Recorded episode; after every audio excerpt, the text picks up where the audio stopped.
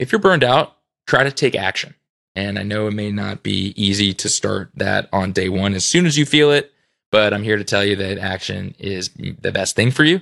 And even if you don't take action today after hearing it from me, I'm going to say it so that at some point you know this clip is going to play in your mind to, to take the action that you know you need to. Welcome to the Direct Cremation Podcast with your hosts, Tyler Yamasaki and Will DeMichaelis. Hi, and thank you for joining us on the Direct Cremation Podcast. I'm your host, Will DeMichaelis, death care consultant and former manager of the Omega Society a large cremation brand that served over 4,500 families a year. Again, you'll notice today I'm by myself with no Tyler. So if you're out there as a loyal listener, give Tyler a shout out. We miss him. Today I'm going to do a part two episode for self care. In the last episode, the first part of the self care series, I talked about a lot of workplace burnout issues uh, causes of workplace burnout, symptoms of workplace burnout, uh, things like that.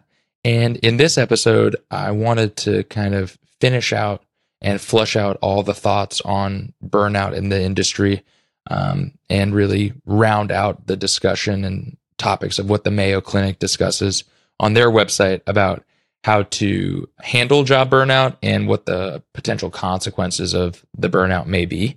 So I think we did a really good job in part one setting up how burnout occurs in the workplace and specifically tying that in with uh, how emotional death care as an industry is itself and how that can take a more acute form with people in uh, the funeral service industry. So I kind of want to pick up where we left off and talk about some of the risk factors for burnout in this profession and in general. And if you're listening to this and this resonates with you and has resonated with you for months or even years at your job, then it might be time to reevaluate or talk with your manager or supervisor about uh, what's going on um, and not holding it in. So, really, this podcast is meant to give you permission to think about these questions for yourself, think about these questions of burnout for yourself and maybe with your team, and maybe taking an honest assessment to see if you're really feeling the the strain of workplace burnout because you're not alone. So let's let's jump in here. Job burnout risk factors. So the following may contribute to your burnout in the workplace. If you have a heavy workload or long work hours or unpredictable work hours, this might contribute to to burnout. I can really see this applying to, you know, people taking weekend phones or overnight phones for their company and maybe not getting enough time to recuperate after taking overnight phones or phones for the weekend for their company. And if you're working nine to five Monday through Friday, and then you're getting the phones forwarded to you for Saturday and Sunday, maybe to even Monday morning, and then you got to get up and go to work on that Monday, that's going to burn you out really, really quickly and understandably so. So if you're in that boat, and I know people who've been in that boat and it's tough. So something to think about if you're doing that. And if you've been doing that for a long time, it's understandable if you're kind of not able to recuperate as quickly or haven't gotten a chance to recuperate. If you have or struggle with a work life balance, you know, if you're constantly taking your home work home with you when it's not your responsibility, or if you're taking the work home with you at every hour of every day of every night and not getting the help you need so that you can take a little time off for yourself and recuperate, even if it's just a little bit. If that's you, then, you know, my heart and soul goes out to you. If you're doing this good work for families who are grieving and it's uh, having a deleterious effect on your life, you know, I, I feel for you and uh, I want to support you. So I hope this this helps you a bit, or at least lets you know you're not alone. Another burnout risk factor that Mayo Clinic addresses and that I want to dive into is a huge risk factor for burnout is if you work in a helping profession, such as healthcare. So we're not in healthcare. However, we're very close to it. And we deal with a lot of the same type of traumatic responses as those who are dealing with a health crisis deal. And oftentimes we are dealing with a health crisis when we're dealing with a family who's just uh, experienced loss. So this is us. We are in a helping profession. I don't think I need to, you know, dive in too deeply on that, but if you're in this industry, you know we are in a helping profession, just like hospice and the like. So, with that, I think that it's very easy to get burned out because you are taking on so many other people's emotions as part of your work. And I think we know that intuitively in our industry. And I think it's good to bring out into the open and give ourselves a little extra slack because if those if people are working regular corporate laptop jobs or work from home jobs and they're getting burned out it's really reasonable for those of us in the funeral service profession who are dealing with constant family issues conflict resolution loss grief trauma result of poor family relationships or even ju- just any type of sad situation which is what we deal with on an everyday basis you know this is going to affect you more and especially as a worker who's been called to this industry, you're generally a more empathetic and compassionate person. And this is leads into what healthcare professionals and death care professionals call compassion fatigue. Your nine to five job is determined by your ability and capacity to deploy compassion and empathy for those you're serving. And that is exhausting, to say the least. I'm sure there are other words for it, and you can tell me in the comments what other words you have for it. But I can think of exhausting as a pretty good all encompassing word. But if you have others, throw them in the comments. Lastly, for risk factor for burnout, you feel that you have little or no control over your work. So this kind of dovetails and it can be coupled with one of the things I mentioned in part one, where you have a lack of control over your job expectations or unclear job expectations. I think this really couples nicely into that section of part one for possible causes of burnout.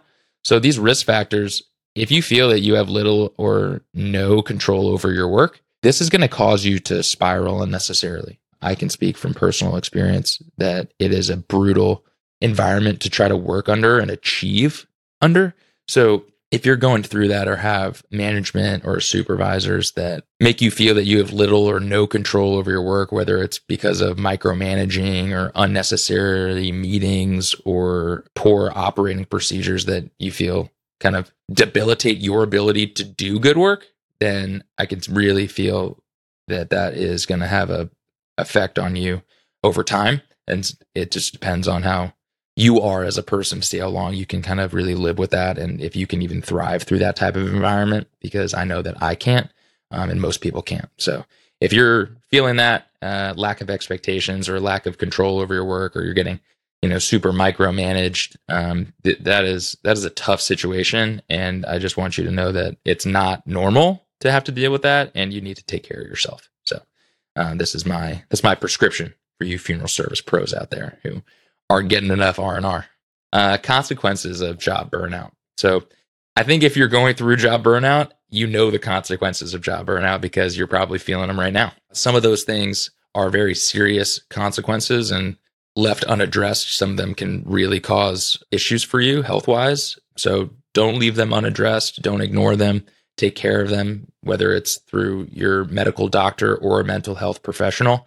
Seek help, seek community, seek support. Um, you always have us here on the podcast to shoot it straight with you. So if you want to get in touch with me, happy to to talk with you. Uh, you're not alone in this profession. There's a lot of us going through the same thing every single day, and part of our mission on Direct Cremation Podcast is not only to help those with business development in the industry, but also really talk frankly about the industry and what the problems are that are specific to our industry and the workforce that we're meant to lead and the families that we're meant to help with that workforce. So I think just bringing all these things out into the open and being transparent about them is the best way to address them. So, um, what are some consequences of job burnout?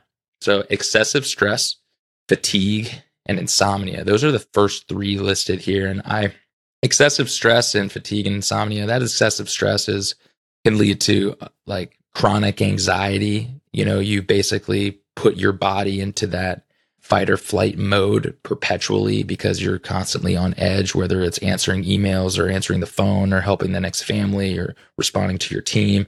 Or if you have lack of clarity on your job scope or your works, particularly, you could just be stressing out because of the unknown ask that your manager might ask you, you know, at the last two hours of the day, something that you weren't expecting to do, but they constantly try to get as much out of you as they can. And you know that it's coming. So you live in constant fear that some ad hoc responsibility or task is going to be thrown on your plate in the morning or the end of the day or five o'clock on a Friday, things like that. So be aware of those things and how they wear on you. Fatigue and insomnia, you know, if you're bringing home complicated family situations, uh, difficult conflicts that you've had to deal with, maybe among your own team members or with families, bringing that home can really wear on your energy levels and maybe even affect your sleep. And you're not going to come to the office 100% if you're chronically fatigued or not getting good rest at night. So be sure to take care of yourself. And something that I've done in more recent months is and this this would require you not to be on call and have clear expectations of of what you're responsible for but don't check your email. Don't check your work email before like more than an hour before you go to bed and try not to look at your phone screen at all an hour before bed. Um, this is going to really help your brain calm down and get ready for sleep and get you into deep sleep faster help you recuperate so that you can wake up more refreshed the next day I found that it works for me, but you know, you, you may be different and uh, you may fall right asleep after being on TikTok for an hour. So if that's you, kudos to you. But uh, the research generally shows that your brain is able to calm down if you don't look at a screen, you know, about an hour before you go to bed. So take it, leave it, you know, let me know if you do it. And if you find any success or I'm completely wrong, you know, let me know in the comments. What are some other consequences of burnout? Sadness, anger, or irritability. I've been there. I'm sure we all have. You know, you get things thrown on your plate and you're burned out and it's more than you can chew and you're forced to bite it off. That can leave someone sad, angry, or irritable. So I'm with you if that's you. Alcohol or substance misuse. Uh, this is an important one. I want to delve into this one because we're coming off COVID pandemic and I don't know wherever you are in your funeral service career or location I can speak from personal experience that the COVID pandemic, in my eyes, anecdotally, so don't take it to the bank, do a study on it later uh, and let me know. But I found in my experience that uh, a lot of people were dying deaths of despair during the pandemic, which I would qualify as unnecessary deaths and deaths that were self inflicted, whether that be uh, accidental overdose or accidental suicide or purposeful suicide things like that. Or I found that those increased over the pandemic years. And for me, I kind of reasoned it through by saying that, you know, we're going through a bit of a mental health crisis as a country and a pretty traumatic time as a country. So it's reasonable to expect some portion of the population to unfortunately meet their demise because of extenuating traumatic circumstances and stressful circumstances on the macro level and some people may manifest their fear or anxiety into substance or alcohol misuse. So that really saddened me throughout the pandemic. And I think it's really good to bring up in our industry to understand that you're a human being as well who has to cope and help others manage their stress during traumatic times and through times of grief. And I know that that can be hard on somebody I know from what I've experienced in the industry, there's a pretty good drinking culture in funeral service. You know, you go to the uh, conventions. I haven't really been to many, but what I hear from other people who go to a bunch of them is that a lot of it is drinking and uh, carrying on having fun after. So if you can do that in good fun and keep it in moderation, all power to you. But if you find yourself, you know, needing to pick up scotch or, you know, do drugs after your workday because you can't handle the emotional take exhaustion that comes with it. You know, that's something to really think of and see if you're really made for this industry. So just something to think about. Take it or leave it. Call me an idiot. It's all good. Uh, let's see what else we got. We all uh, job burnout can really cause disease in your body. The word disease is dis-ease. So when if your body is in constant fight or flight, it can just put pressure on your organs and and your entire body infrastructure and may cause things not to work as well as they should. So beware of, you know, diabetes or high blood pressure or vulnerability to other stress induced illnesses. You know, really got to worry about your heart. So, you know, just keep that in mind when getting stressed or anxious about your burnout or your the job itself. I think it's good to understand that as someone who works with death and dying every day, I don't think it's something that any of us in the industry or otherwise really wants to meet our maker any sooner than we have to. So, kind of take your own advice and try to mitigate and lower the stress overall for yourself. And I think that can help with your longevity in this career or in life in general and any other career you may choose to go into. So I think that's really good to understand those consequences of job burnout. And with the framing in episode one of causes and then kind of setting it up here with other consequences, it leads us to some potential solutions for handling job burnout. So I want to spend the last half of this episode going over some of those ways to handle your job burnout so that you can feel like you actually have a toolkit to not suffer from this onslaught of anxiety that may, you may be going through. So I want to try to give you some tools to help with it as well. So if you're burned out, try to take action. And I know it may not be easy to start that on day one as soon as you feel it, but I'm here to tell you that action is the best thing for you. And even if you don't take action today after hearing it from me, I'm going to say it so that at some point you know this clip is going to play in your mind to, to take the action that you know you need to. So, to take action, you might want to just evaluate your options first. Maybe you talk to your spouse or someone that, that knows you really well about the situation and see if they have a good solution for you. Or maybe they can help you frame the conversation to your manager or supervisor, and which may give you more confidence to actually bring this issue up with your manager or supervisor.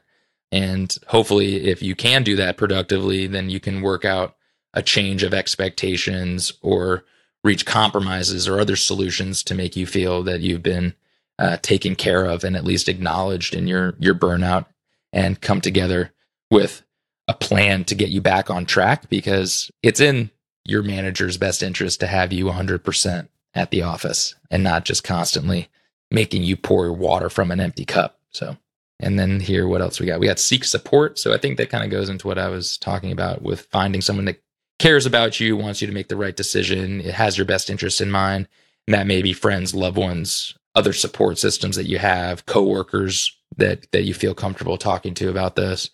If there's any type of employee assistance program, take advantage of any relevant services uh, that they may offer when it comes to therapy or online therapy or any other anxiety mitigating services that they may offer for free get some exercise and get some sleep. So we talked about this earlier. It's important to, you know, put your body under physical stress. It helps release endorphins and makes your body run smoother. Overall, it'll lower your stress levels throughout the rest of your day and in general. So something to keep in mind as kind of a overarching consistent way to kind of keep stress low is just getting good sleep and exercise. Try a relaxing activity this is something that I really leaned into myself, and I'm happy to talk to anybody about this in uh, greater depth if they're interested. Relaxing activities are great for me. I find that it helps me stay present and think clearly. And usually there are some methods, especially with breath work, which I like to use, a way to really snap back to reality um, and reduce stress in you know a minute or two and it can change the out, your entire outlook on the entire day and that's huge and it was huge for me so if you want more resources on meditation let me know in the comments. I'll probably do an entire video on what i use for myself. I think it would help a lot of people in funeral service who are looking for something to lower their stress levels and lower their blood pressure when it boils at the office. So happy to do that for everybody. And lastly mindfulness. Mindfulness really kind of dovetails on my selection of relaxing activities. It's the practice of focusing on your breath flow and being uh, really aware of the present moment and using your breath to kind of get that awareness and build that awareness within you. And I found in the last two years that that has helped me unbelievably with this type of work. It allows me to get centered quickly. And I have a protocol for myself that I like to use that really takes less than 10 minutes and I feel like a brand new person after it. So I'll probably be sharing that with you in another video. I'm no expert. I'm no medical expert or breath expert. I'm just going to share with you videos and other creators that I've learned from and whose uh, videos have helped me. So I want to share that with you guys in this industry because I don't think it's too shared in this industry. I don't think it's that really gotten that much reach in this industry, but I'm going to try to kind of support that mindfulness movement and the meditation and breath work and yoga as kind of foundational ways that you can, you know, keep your stress levels low and uh, manage your recuperation mentally and physically. Uh, so those are really all the ways to handle that burnout. So evaluate your options, seek support, try a relaxing activity, make sure you're getting some exercise, make sure you're getting good sleep, and uh, find a protocol that works for you to be mindful and get yourself present and not uh, anxiously thinking about the the future and things that you can't control. So, yeah, uh, let us let me know what you think of the episode. I'm trying to do something a little bit uh, more, I'd say, useful, um, but kind of under not not talked about too much. Uh, really, ways that you can help yourself uh, bring your A game to your work every single day because I know it's not easy for us. Again, just want to let you know how I appreciate everybody in this profession and what you're doing for families out there who are grieving and and needs a shoulder to cry on. So the least I can do is try to show you a few things that I've used myself and what the experts say on how to manage that stress for yourself. So uh, I hope this helps and I hope you find it useful. See you in the next episode. Bye.